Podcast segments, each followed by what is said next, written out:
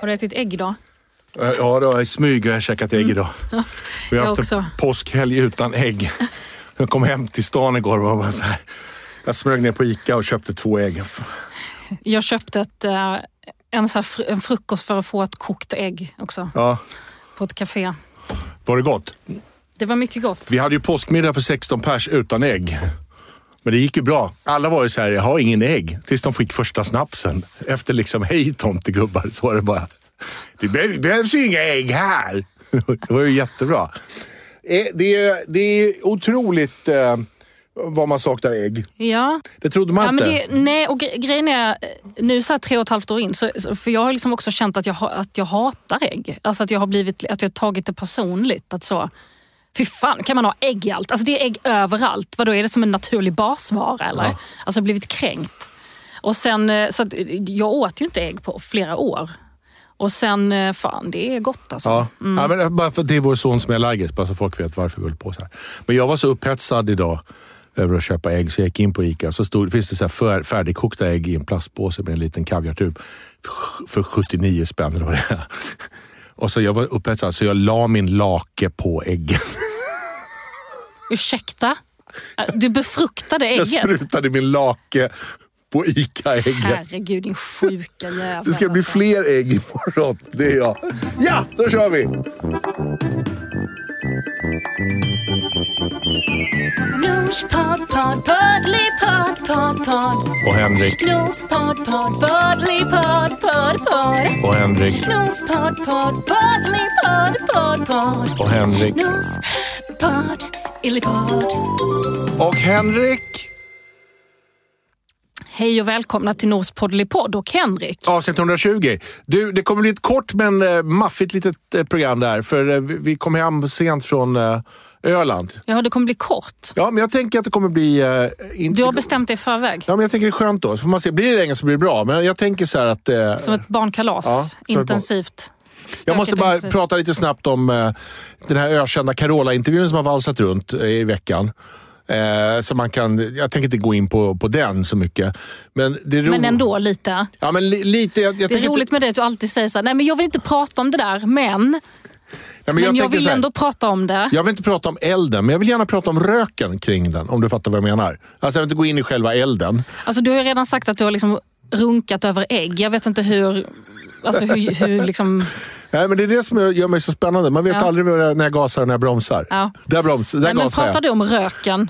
Ja, men själva röken kring den där, det blir ju ståhej då för att hon hade massa åsikter i en intervju med Svenska Dagbladet. Men sen gjorde hon en ursäkt som hon skrev, som var väldigt... Ja, men man måste ändå, även om vi bara pratar om röken. Det är jättemånga som, som har blivit eh, upprörda över det. Det måste vara, men sen så var ju hon då, hon är tydligen på andra sidan, på någon sandstrand på andra sidan världen och går omkring i jättestora klänningar i motljus och sjunger om Jesus och liksom inte kopplat in sig i själva the matrix som är verkligheten.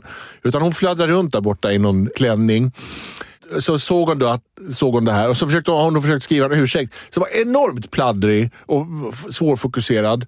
Eh, det kändes väldigt mycket som att den gick ut på att hon skrev mycket så här att jag blev intervjuad den dagen och, och journalisten följde med hela dagen och var med på repetitioner och så. Och Sen så togs olika saker jag sa ut ur, ur själva kontexten och då lät det så här. Och, så här.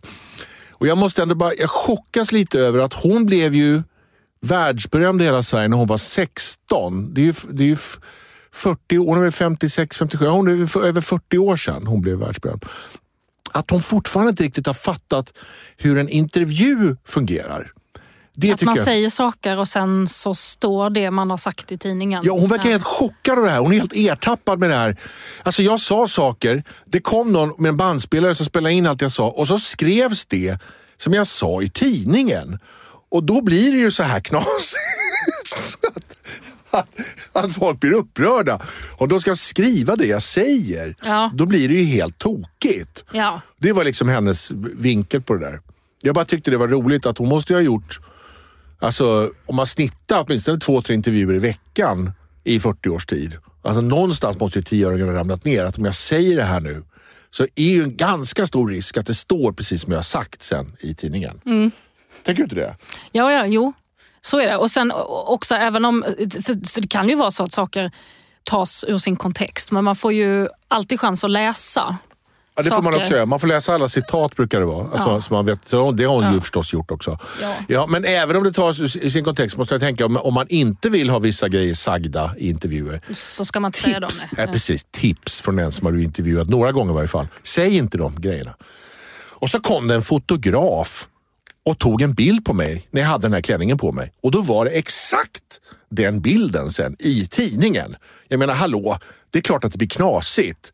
Så där ser jag ju inte ut. Jag ser ut på ett annat sätt. Men den bilden var exakt som jag såg ut. Fast det känns som att jag såg ut på ett annat sätt. Och jag bara tycker att, ska det hålla på på det där sättet, då är det klart, det är klart att det blir fel. Jag fattar henne. Det är krångligt med intervjuer. Det var, det var mina två cent om Carola-intervjun.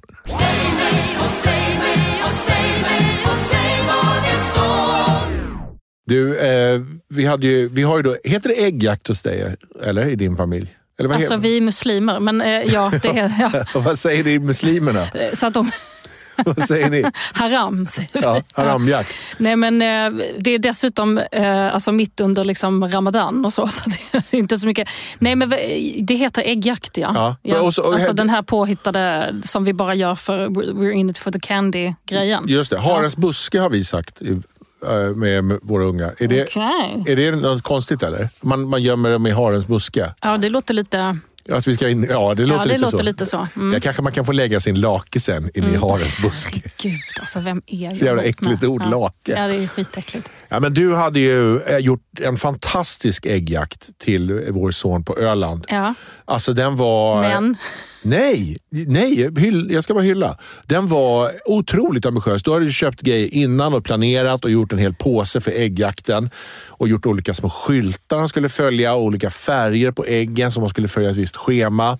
Och sen vaknade på morgonen tidigt och så var det jag måste sova en timme nu så jag kan sätta upp äggjakten. Och så var det som att planerat att jag och Momo då skulle ha Sami på ena sidan huset så att du kunde smy- smyga ut en annan väg och sätta upp äggjakten. Vid varje skylt var det ett litet extra ägg med en liten leksak i. Så det var inte bara ett stort ägg på slutet som det är på gamla dåliga svenneäggjakter. Utan du har levlat upp då, så det var, det var ja, skyltägg. men det var det ju förra året eh, också. Man samlar små, små ägg i olika färger och Ja. sen på slutet är det ett stort ägg. Ja. Det var en, en eh, jävla produktion alltså, Ja. måste jag säga. Tycker du att det alltså, gick det bra? Jag är extremt nöjd. Alltså han, eh, det var ju ett år sedan sist. men Han har ju pratat om det i månader. Mm.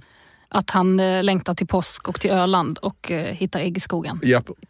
Så att, eh, och han var ju mycket nöjd och jätteglad. Så, att, eh, så jag, är, jag är väldigt nöjd. Mm. Jag eh, vill bara säga, jag har gjort äggjakt också med Janne och Limpa när de var små. Men det ballade ju till slut ur. Alltså, alltså jag blev så jag, jag förstår att man lägger en produktion i det här, att man gör det så stort. För det är lätt att dras med i... För det händer ingenting på påsken. Man står och eldar pinnar och är småfull och liksom äter sill och sånt där. Och när man har gjort det, Det, två det, dagar... exakt alla svenska Ja. högtider Ja. är ju så. Ja, ja, förutom att man eldar pinnar. Det är väl påskgrejen då. Ja. Så. Men, så det händer inte så mycket. Så den här äggjaktsgrejen är en av de få grejerna som händer. Men eh, för jag hade ju såna här jag drog igång sådana produktioner. Jag var ju en karaktär, en, en, man får olika så här ledord, lösenord man ska lösa. Liksom. Då var jag en karaktär som hette Arga bonden, så jag stod och väntar, Min syrra då hade, hade ungarna och så stod jag och väntade bakom en lada i så här eh, overall, blå overall och en grep och en keps. Och sen var jag liksom 80 meter bort och så stod det så här, fråga arga bonden. Han har lapp i fickan. Och så var det då Mimmi och Betty, de var liksom två och fem. Så här. Och då gick jag och 100 meter bort och så var det min cue, såg jag så när hon lyfte, vinkade. Då gick jag och svor på, på andra sidan fältet liksom. Ja, helvetes jävlar ska vara för fan då! Men kom igen då! Så kom! Och de bara, där, där, är arga bonden! Och så sprang de fram till mig. Och jag gick in så mycket i min karaktär. Jag skällde ut ungarna. Nej. De blev rädda. Så här, Mimmi blev jätterädd. Som var två, ja det kan jag verkligen tänka mig. Ja, twi fan! Och så hade jag en lapp i fickan. Det var en bild på korvkiosken i Färjestaden som ligger en mil bort. Och så de fick åka dit. Så Karin satte sig med alla ungarna i bilen och åkte till Färjestaden. Och där hade jag planterat en lapp i luckan i grillen i Färjestaden. Där det stod eh, arga bondens andra ficka. Så fick de åka tillbaks och hitta Och de hade inga extra ägg på vägen utan detta var liksom jakt på, Det på var ett bara supertråkigt för dem. Alla ska spännas fast och det är barnstolar och liksom åka iväg dit. Och så fick de åka vägen tillbaka så har arga bonden en lapp i andra fickan. Där, där efter det så då var vi så här, nu är det, nu är det färdigt. Nu får Ja. vi lugna ner oss. Alltså för nu är det ju väldigt slapp kring post måste jag säga. Alltså det, mamma gjorde ju en fantastisk eh, imitation av eh, det här påskgriset som jag tvingade dig att införskaffa Ja. eh, till Öland. Eh, ja, det går ju inte att, liksom att, att göra det här eftersom det bara är ljud. Men hon, hon gestaltade detta stela... Alltså du hade köpt en kvast som var bunden och sen stoppat den bara i en eh, karaff. Ja, och så satt det fyra såna här fjädrar på den. Ja, medköpta. Och, och visst, men alltså, åtminstone liksom ta av bandet så att den sprider sig lite. Nej, Nej, det var liksom en rak sån kvast bara. Där det är. Ja. Eh, Nej, jag har helt gett upp. Alltså jag, jag tappade, jag, efter, efter arga bonden och allt det där så tappade jag det och sen så... Jag måste säga att du ändå har gett mig lite inspiration nu och se att det kommer en ny, ny frisk kraft i påskjaktstraditionen. Skjuter in lite ny frisk energi. Mm, ja, det är men bra. jag tacksam för. Eh, nu är jag liksom väldigt efter här på den här bollen. Men jag vet inte om du har hört Shakiras eh, hämndlåt. Och även Miley Cyrus gjorde en hämndlåt till sina ex-män. Eh, det finns klipp på när Miley Cyrus är med sin eh, då före detta kille och han liksom så hyschar henne och säger så här, can you please behave for once? Och så här. Han liksom kränker henne på offentliga platser och så. Han är liksom dryg. Alltså Man undrar ju henne- lite vad hon hade gjort innan bara för att han skulle säga så. För Ja, vet du vad du låter nu? ja, men jag bara tänker Du det. låter som han, du låter som han SD-gubben som är så här, man undrar ju lite vad kvinnan har gjort för att mannen ska slå. Så låter du. Ja, men, ja, men alltså, om han ska säga så här, Man undrar inte det, du gör Ja, det. men jag bara tänker det att man, när börjar filmen? Om filmen börjar med att han bara “shut up, behave yourself” tänker man, men man backar fem minuter. man Vad bara- tänker du, berätta för mig vad, det, jag kan vad som är rimligt att, hon har Miley sagt. Cyrus gillar, är ganska extrovert, det lilla jag har sett av henne. Hon gillar att vara i rampljuset. Och hon kanske, jag kan känna igen mig lite i henne. Hon kanske har tänkt så här att det här vore kul att göra eller säga. För att, eh, Vad tycker du är rimligt? Vad ska hon ha gjort för att han ska ha rätt att säga så här, can you please behave? Och ha typ så lugna dig och så här. jättemycket pruttljud till servitören. Så han kommer in och han bara, Ja. vad vill ni ha? Hon bara, Ja, Vad okej. vill ni ha? Nej, nej, nej, nej. Om hon hade gjort så, då kan han säga “Could you please behave?” Så skulle det kunna vara. Ja. Ja, Nej, men men det är det- fint att du tar det där perspektivet Henrik, Ja. verkligen. Det behövs ju. Ja, jag bara tänker det. Men, jag tänk, men skitsamma. Man kan också säga att han var, han var utanför linjen där. När han. Dum i huvudet, ja. Ja. Eh, precis. Och eh, det, det finns ju på film. Alltså hon typ så är ganska glad och typ gör någon så rolig tramsig min. Och då tycker han att hon är pinig. Och Okej. typ så, kan du, det är också så här, du kan ju inte bli ihop med liksom Miley Cyrus och sen tänka att du ska gå och säga till henne att lugna ner sig. Det har du väldigt rätt i.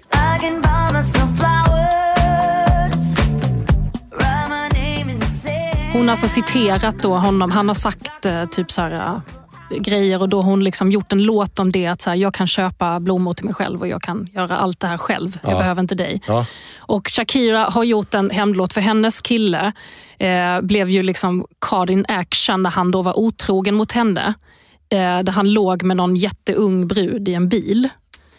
Och då Har de hon... inte råd med hotellrum, de här miljardärerna? Jag fattar tänker att de är rädda att de ska bli påkomna och tror att det är enklare i bilen. Ja, men en, bi- det är 15, det är sex fönster och parkera. Alltså, det verkar ju ändå lättare. Nej, men jag tror att män tror att de är osynliga i sina bilar. Jag ser väldigt mycket så fingrar ner, ingrävda i näsan där de är så här, åh, liten privat stund. Men bara nej, alla ser. Hela bussen som Ja, kör ja. förbi nu ja, jag bara Ja. tänker, ja, okej. Hur som helst så har han liksom blivit påkommen och då har eh, det tagit eh, slut. Han har gjort andra grisiga grejer också. Men då har hon gjort en hämndlåt eh, och sen där hon då liksom, som är jävligt bra cool. Vi kan lyssna lite också på den.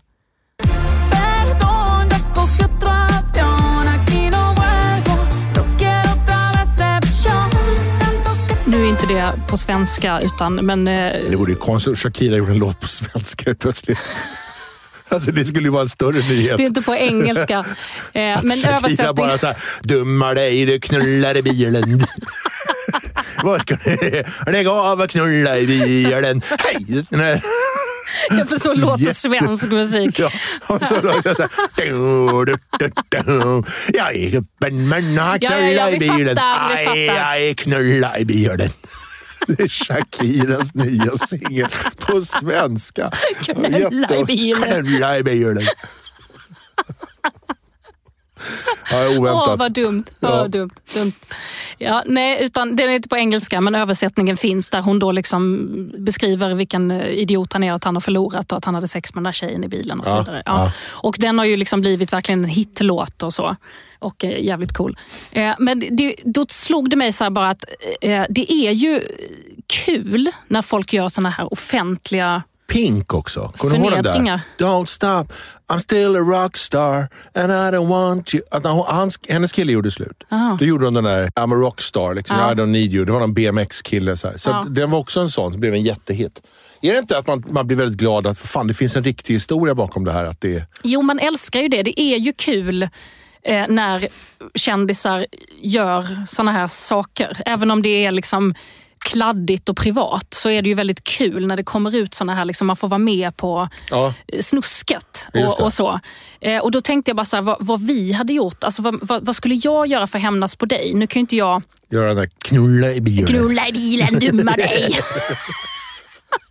Det är den man vill höra. Nej, men min, min bästa, alltså min eh, stand-up hit var ju den här slicka fitta-grejen. Det var ju också en rejäl sån hämndaktion. Var mot- det det? Ja, ja, gud På vem då? Nej, men det, det är ingen känd person, men, eh, men det, det var ju riktat mot en viss... Ja, det var en kille som hade gått ner på dig och sen så... Ja, eller knappt. Alltså. Han, han, Aha, hade han var väl- ja. dålig, dålig på att gå ner. han var dålig och hade liksom generellt inget intresse för det. Och, men ville väldigt gärna att, att liksom ändå så trycka ner huvudet lite och sånt själv. Och, och sen så, så stack han in den väldigt så kort och, och sen var han klar och, då, och så sa han nu har vi haft älskog. Och sen somnade han. Ja, och då eh, så låg han där och snarkade och jag kände sånt enormt hat växa i mig. Och då så tog jag en bläckpenna och sen skrev jag de här skämten på hans rygg. På hans rygg? Ja, för att jag ville komma ihåg dem. Eh, för jag hade, du vet, jag hade ingen så här... Du har inget papper? Nej, jag hade ingen papper. Jag hade, inte, jag hade bara så här, jag, Men så han hade låg någon penna där. du? Hur bodde Nej, men jag var hemma hos honom. han jag hade så skrivmaskin och var en jävla tönt. Liksom, och gick teaterhögskolan. Alltså en, en tönt. Eh, och, och så, bara behövde komma ihåg det. Liksom. Så bara fan, jag skrev liksom. Det, för man hade inte iPhones då du vet, och kunde liksom... Nej men ändå, det här var ju alltså, man ska skriva på hud. Det var ju så, Ja, det men det som- var väl också på så här din de gamla fucker, i- liksom. Egypterna. Ja, okej, jag ja, fattar. Ja, som de gamla Egypten. Ja, men alltså så här, pergament. Ja, det var araben i Ja, mig som bara kände, papyrus. det är så här vi gör. Ja. Men, men eh, läste han det? Fick han läsa det sen då? Det, det antar jag att han inte gjorde, utan han såg väl att jag hade klottrat här. Jag vet inte. Eller När du skulle köra det. stand bad du honom komma dit då och sitta längst fram och titta åt andra hållet och ta av sig tröjan för att du skulle komma ihåg din rutin.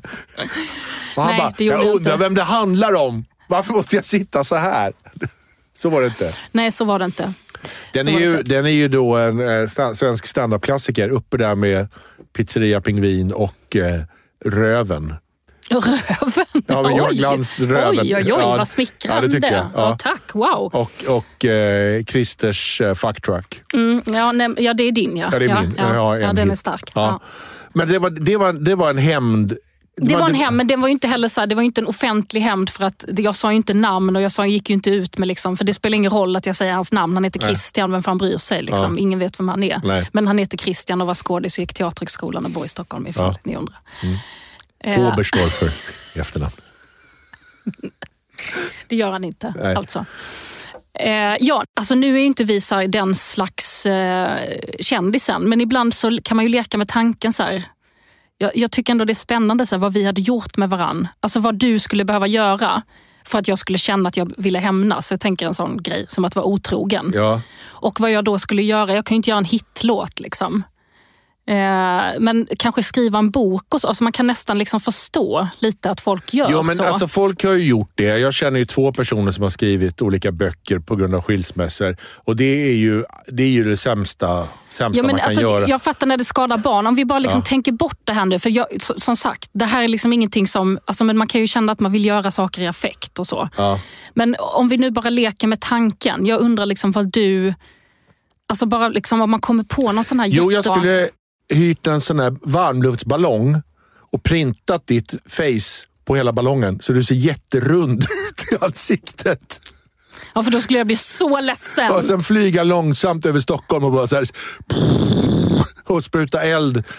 Och varje gång så blir liksom du alldeles röd och flammig i ansiktet och flyger över Stockholm. Gud vad svagt Ja, älskling. men jag måste jag börja någonstans. Okej? Jag ska komma på något bättre. Kom på något själv då. Nej, men det var, det var bara så roligt att det var så oskyldigt på något sätt. Ja. Nu ska hon få. Ja, men det måste ju också vara roligt. Jag kan ju inte bara göra något så här elakt på riktigt. Alltså, Nej, nej. Jag kan ju inte bara hämnas på riktigt. Nej. Eh, Alltså, det måste ju vara någonting som är... Du vet att under Vattenfestivalen, när det fanns på 90-talet, så hyrde jag ett flygplan som man kunde skriva ha så reklamtext som flög efteråt. Kostade, jätte, kostade så här 15 000 spänn för en timme.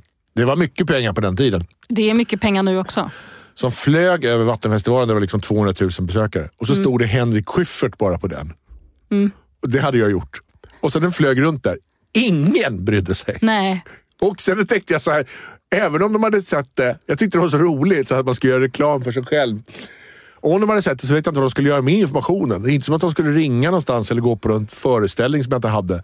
Utan jag bara gjorde det för att liksom, jag är här också. Det var så o, oriktad marknadsföring. Ja, alltså svagt också. Ja. Det, Ja. Du hade ju kunnat skriva något kul. Är så. bäst, hade jag kunnat Ja, skriva. exakt. Så hade det blivit Ja, något. eller tummen upp eller någonting. Ja. Henrik Schyffert är tummen upp. Men jag tänker också i, i den banan att jag vill liksom förnedring som ändå är... Alltså att jag skulle kunna så tatuera in en penis i pannan på dig eller något sånt där. Alltså den här idén att du kan hålla på och rita och tatuera på folk när de inte märker det. Jag tror att det har gått lite långt. Alltså du har lyckats en gång med en penna. Jag tror att den andra grejen, den skulle jag... Hallå där! Bzzz, bzzz. Nej. Bzzz. Nej, men jag har ingen sån. Jag tror inte heller att jag har det i mig, den här liksom riktiga... Men Nej, jag tror inte heller det. Och så tror jag också så här, alltså jag är för, jag är för logisk för det där. Alltså jag, skulle, jag skulle stanna med halvvägs igenom så här, men vänta, vad händer nu? Alltså konsekvenstänket är liksom längre än steg ett i såna här hämndaktioner. Jag hade ju en kille som slog mig i, när jag gick i trean på, ute på Råbergsskolan i Rosersberg. Ja, Han var, han var alltid så jävla taskig mot mig och liksom varenda rast. Han var liksom min mobbare. Så jag var rädd för honom och gick, väntade tills han hade gått hem och sånt där. Han var jävligt jobbig. Han var jobbig hela min uppväxt och var dum, och var dum, dum i huvudet. Och så satt jag på PA och Company en kväll med massa kändisar.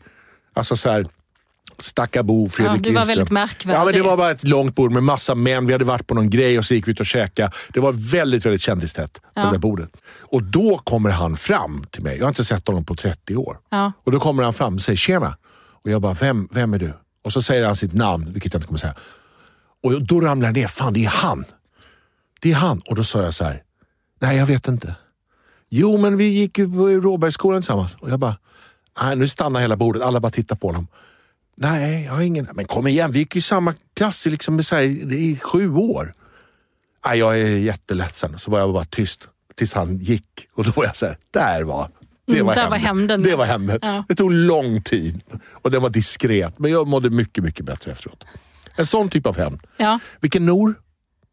Nej, Alltså jag, nej, det vet så, jag inte. Nor. okej, så jag, jag är då otrogen Ja. och sen så typ eh, går det liksom 20 år och så ska jag komma fram till dig på PA. Hej, minns du mig? Vi, vi har barn ihop. Vi, Förlåt? vi var ihop jättelänge. Vi, vi bodde ihop, vi hade en lägenhet. Det minns jag inte alls. Alltså Norel, Masked Singer och så vidare. Alltså nej, Parlamentet. Är ledsen. Nej. Jätteledsen. ingen, okej. Men eh, du, eh, kul. Och kom inte gärna och stör när jag käkar, utan det här är min privata tid. det hade varit min hämnd.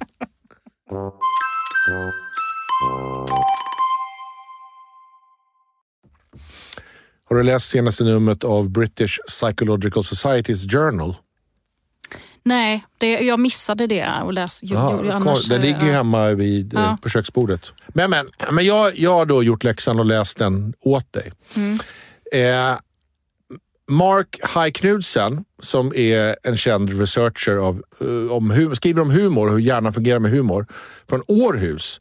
Han har skrivit en artikel där som handlar om dad jokes. Du vet såna här alltså, skämt som bara papper. Alltså om. som du håller på med hela tiden. Jag håller på väldigt mycket det är lite, det, ibland är det ordvitsar. Det kan vara dad joke. Eh, och sen det kan också vara sån här liksom... Egentligen är det konstigt att det kan, alltså, jag skulle säga att, att dad jokes är alltså vitsar som egentligen har funnits men att liksom dads har tagit patent på det. Att det, att det kan ju också vara sån här, vad är det som har fastnat med skägget i brevlådan? Skämt. Kan ju också vara Vad är det har fastnat med skägget? Nej, det vet man aldrig egentligen. Det finns inget... eh, Och så, liksom, kom igen ketchup. Och, Ja. ja. Jag, jag, jag, kan dra några dad jokes bara för vi sätter, så vi sätter tonen här. Eh, var i Sverige bor det flest singelmän? Vet inte. Skellefteå. Skellefteå. Jaha. Ja, ja, precis. Det är ett ja. dad joke. Ehm, vilken apa är bäst på att dansa? Vet inte. Orangutango. Ja, Okej. Mm. Vilka är de mest aktiva i skogen? Ja, vet inte. Träna. Träna. Ja, träna. Ja, just det. Men där, där är det, det räcker med tre Nej, alternativ. nej, jag tycker vi tar några till. Jag tycker du börjar, du börjar ta sig. Mm. Vad heter McDonalds nya fiskburgare? Nej, stark Mm. alltså. McGrill. Okej. McGrill. Nej men visst, ja, ja, visst. Ja, jag fattar. Eh, det räcker så. Det, det, det som är gemensamt för de här är att det är ganska lama, torra, tråkiga skämt. Ja, de är liksom så Alltså, då... jag, jag skulle säga att humorn kring dad jokes Ja. är att pappan tycker det är så kul. Ja. Alltså att det är det som blir roligt. Eh, det finns ju massa såna här liksom, TikTok-konton som bara gör dad jokes. Ja. Och där de liksom säger det till sin familj och det roliga är att liksom, ingen tycker det är kul förutom pappan. Nej, precis. Och Alltså det är var det så det fick- humor. Ja, för det är inte skämten som är så starka. Nej, men det- det är liksom tvärtom. Nej, men det är ju att det är så dåligt så att det är bra. Det är därför man Ja, tycker eller det. bra, men alltså Ja, men det är så dåligt så att det blir underhållande. Mm. Alltså, det, det är, den, det, är den dum, det dummaste svaret. Mm. Eh, vad är Sandra Bullocks syster väldigt trött på att bli kallad? Jag vet inte. Andra Bullock. Du skrattar lite. Det är lite roligt. Mm. Ja, men det räcker. Du behöver inte dra Ja. fler. Nej, jag förstår det. Men det som är intressant då med det här är att det här är ju då någonting som alla män, pappor då blir retade för. Att det är dåligt med dad jokes. Och eh, eh, som, precis som du gör nu. Så, säger du så här, liksom, de här skämten är inget bra. Det är bara pappor som tycker de är roliga. Snälla sluta nu, det räcker. Det är ingen som blir glad. Ja, Jag kanske tyckte att det räckte med tre och så blev det fem. Och Ja. då kanske jag tyckte det var lite mycket. Ja, Ja, jag tycker att det blir, alltså, om, jag, om jag hade suttit och gjort hundra till, bara långsamt drag, då hade det blivit bättre och bättre för varje sekund. Så tänker jag. Men man kan tycka olika där. Men då har de gjort en riktig eh, undersökning om det här och han, Mark Hye Knudsen då, som har skrivit den här artikeln. Han, han bor i, vad sa du att han bodde? Han är, han är, Så han är inte Mark? professor i, äh, Mark Hye Knudsen, han är Ja. professor i Århus, Ja. men har skrivit då för British Psycholo- Psychological Society's Journal. Så han är Mm. en riktig eh, professor i psykologi. För att han ska överbevisa sin familj att det visst är kul med dad jokes. Det är också roligt Otroligt. att han har dragit väldigt många dad jokes och sen så har han tröttnat på det och så har han gjort en, har han gjort en undersökning under fem års tid för att Ja. bevisa att han har rätt. Men den säger då att ett bra att dad jokes kan stötta barnets eh, psykologiska utveckling och kognitiva utveckling Eh, genom att reta, nu står det på engelska, by teasingly striking at their children's egos and emotions without going over into bullying Fathers build their children's resilience and train them to withstand minor attacks, säger de. Alltså man, man, man bara puttar lite på, på barnens egon och Vad, deras vad, känslor. vad, har, vad har undersökningen, alltså vad har han gjort för Man att undersöka det? stärker- man- Nej, men jag fattar resultatet. Jag undrar hur undersökningen gått till. Hur han kommit fram till det här? Det står, det så står är. inte. Men Nej. han har då testat det här och så visar det sig att den här typen av psykologiskt larvigt retande är perfekt nivå för barn att börja förstå liksom hur skämt fungerar. Och, liksom, men inte att man ska retas, men att man kan ändå så här, man kan sträcka på gränserna lite, lite, lite. Genom, och det är därför barn håller på så här med deras första skämt är ofta så här, Bellman. och- Ja, ja men alla barnen i skogen och sånt där. Liksom, eller så enkla ordvitsar. Så här. Det är precis den typen av nivån man börjar på. Och där är tydligen dad jokes en väldigt viktig del av det. Det utvecklar barnen på rätt sätt åt rätt håll utan att gå över gränsen. Och då är dad jokes tydligen den perfekta mängden skämt för att börja med det. Jag, jag tycker det är eh, mer intressant. Hur har han kommit fram till det här? Alltså, hur har han testat? Hur, han, hur Han har vet frågat han det barnen och då har barnen sagt så här, vet du vad, det här retar mig Det här hjälper mitt kognitiva lärande. säger barnet. Ja. Ja.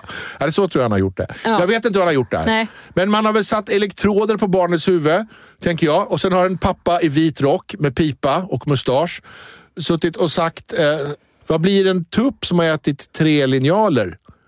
Den blir rätt mätt. Eh, precis. Och då Eh, så ser man, mä- mäter man på barnets eh, elchock i huvudet så här, bzz, säger det. Och så står det, ah, bli perfekt knuffad eh, och re, men in, utan att bli eh, retad. Så Den där Met, den var ju med i uh, zombieserien nu. Då är det såna dad jokes med. Just det. Hon hittar en sån bok och så. De Just det. bondar kring det. De bondar kring dad jokes. Ja, precis, och där Ja. ser man hur barnet och pappa möts. Okej. Ja. Så att eh, Mark Hyeknudsen har ju helt rätt tycker jag. Och Mm. jag tänker att det här är, alla vi som håller på med dad jokes, det finns ju ingenstans riktigt där vi kan få göra våra dad jokes. Jo, biltvätten, där, där är det tillåtet. Alltså när man ska köpa biltvätten, då, då är det bara män där inne och då är det alltid det är som en fristad för män. Och så står det en stackars tjej i kassan som har hört alla dad jokes. Och så kommer de in så här, ja, en, en trisslott med vinst tack. Det har de inte undersökt, stackars eh, liksom, personal som får höra dad jokes, hur deras kognitiva beteende och Nej. hjärna mår och så. Ja, Nej. Jag förstår den. Liksom, Men jag tänker bara att det, det här med att säga retas, eh, nu, nu har ju du översatt det liksom, men jag, jag kan tänka så här, jag, jag gillar ju också de här dad jokesen, alltså du har ju dratt dem innan eh, du blev pappa till liksom vårt barn. Alltså Du har hållit på med de här dad jokesen länge och du tycker det är kul och så. eh, säga ganska torra skämt när man sitter på restaurang och sånt, när du är på glatt humör. Ja. Så jag tänker mer det, att man känner så här, när du håller på med de där dad, dad jokesen så är du glad och intresserad och liksom så här, Ja, vill få familjen att skratta. Det är ju inte ret, för jag tycker liksom det här med att retas. Ja, men det är det han säger. Det, är liksom, det bara knuffar deras fantasi mot den gränsen utan Ja, men jag att ser retas. inte hur dad joke, ja precis, jag det ser är inte det hur dad jokes är säger. ret. Without bullying. Det är Ja. det han säger. Ja. Så, här. så det är liksom ett sätt att ta sig, att öppna upp deras hjärnor åt ett visst håll utan att behöva reta dem. Mm. Och därför, där är dad-joken det perfekta verktyget. Så du ser, du håller också med Mark Hyeknudsen.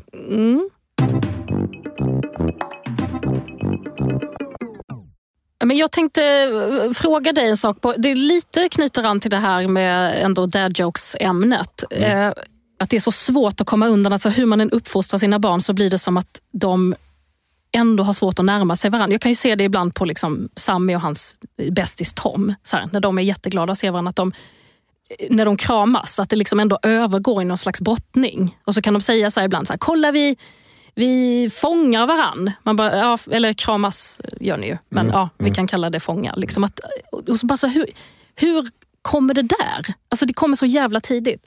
Och så tänkte jag så här, det här är något som, är, som du kan påverka mycket mer än jag. Alltså att han kommer ju titta på hur killar närmar sig varann. Och hur, alltså män, hur pappa gör. Hur gör pappa när han träffar andra män eller andra killar? Liksom att det, Pappa fakturerar.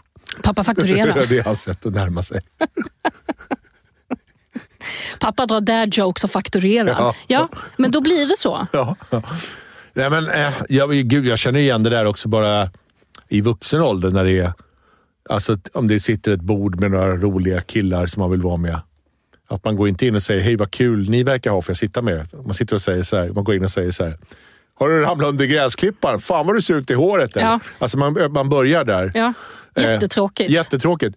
För att, och det är ju, det är ju ett, ett, en skyddsmekanism. För om man blir bortknuffad då, då eh, har man ju sagt något taskigt. Så då är det ju logiskt att man blir bortknuffad. Så tänker jag att det är. Att det är samma sak som om man, man var kär i Helena Redebring i, i 2B när jag gick i, på Råbergsskolan. Så, som var snyggast i, i klassen. Eh, som var åtta och jag var åtta. Så eh, gick jag och snodde hennes eh, mössa och slängde upp i trädet. Jag hällde också ut all tvål i hennes gympapåse och sånt där. För om man, om man då, det är ett sätt att närma sig. Men om man Du då, mobbar henne. Nej, men jag försökte ju att hon Jo, men skulle... det är ju hemskt. jo, men det är hemskt. Ja. Men, alltså, men det var ju ett sätt för mig. Det är väl klassiskt Jo, men att killar vet- drar sig i håret. Ja, men ja, jag är hundra men, på... Men det är, ju, det är ju farligt att säga så, som, som man har gjort till flickor så mycket. Han är bara kär i dig och han tycker bara om dig. Så här, Absolut, det ska man absolut, absolut. inte säga. Nej. Och Man ska ju också försöka gå emot det. Och att, så här, att det är nyttigt att säga så här, vet du, vi vill gärna leka med dig, men inte när du gör sådär.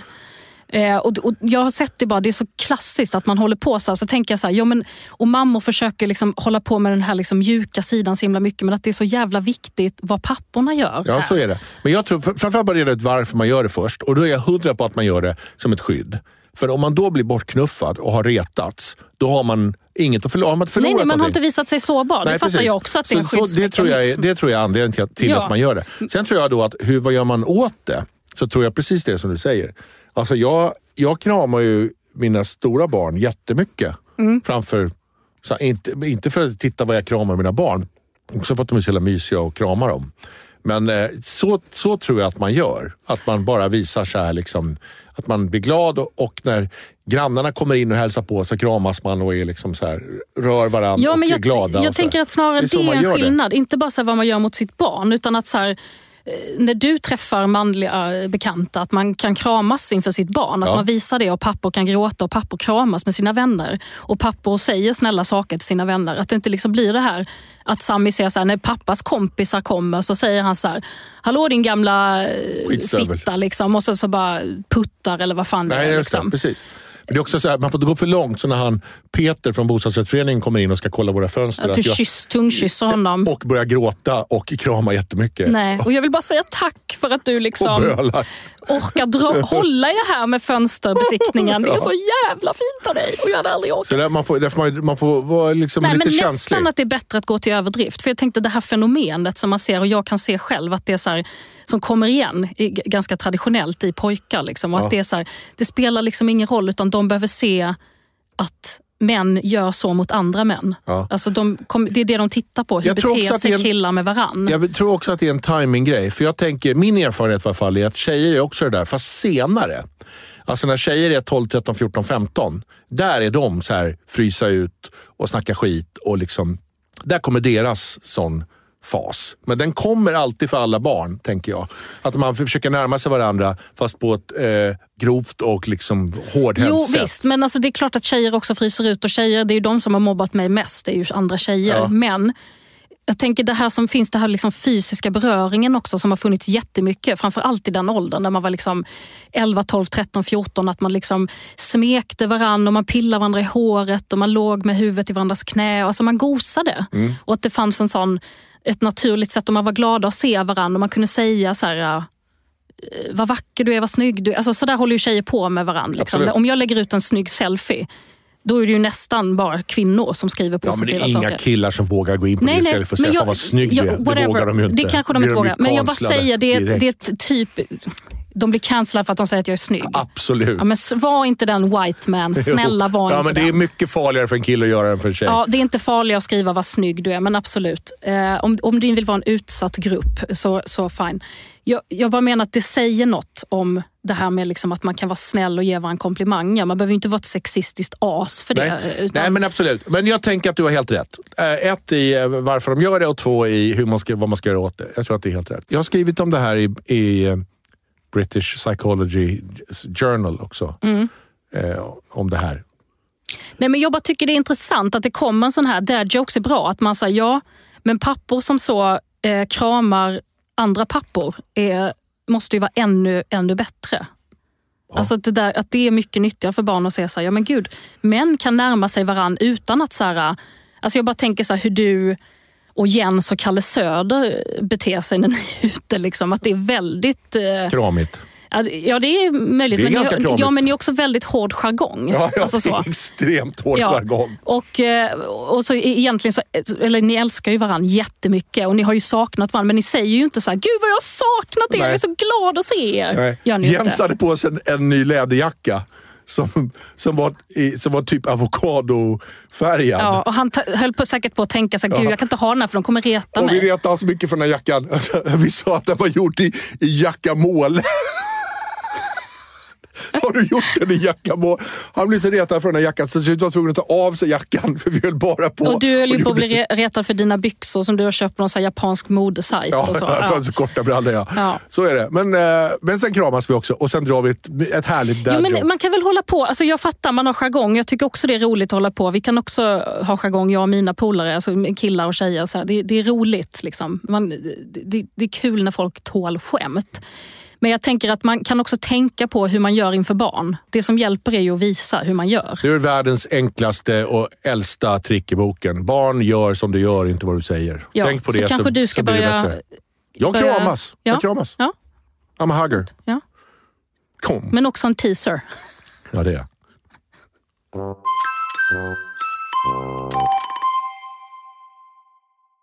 Vi ska säga tack för oss. Ja. Jag får spara det. Jag, behövde, jag, jag känner att jag behöver fråga dig om det här med liksom di- ditt eh, forna rockstjärneliv. Vad kul! Det kan vi göra som en teaser inför nästa vecka. Ja.